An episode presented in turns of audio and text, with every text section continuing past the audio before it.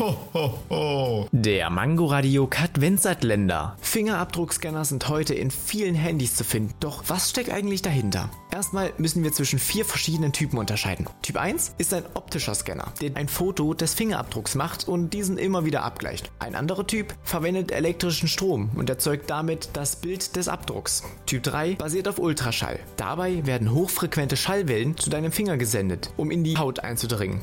Der letzte Typ ist der Thermoscanner. Dabei erfasst der Sensor die Temperaturunterschiede zwischen Tellern und Graten, also dem Muster deines Fingerabdrucks. Zu guter Letzt gibt es auch noch zwei verschiedene Bauformen. Zum einen die halbautomatische, bei der du deinen Finger über den Scanbereich ziehen musst, und zum anderen die vollautomatische, bei der der Finger nur auf dem Scanbereich liegen muss.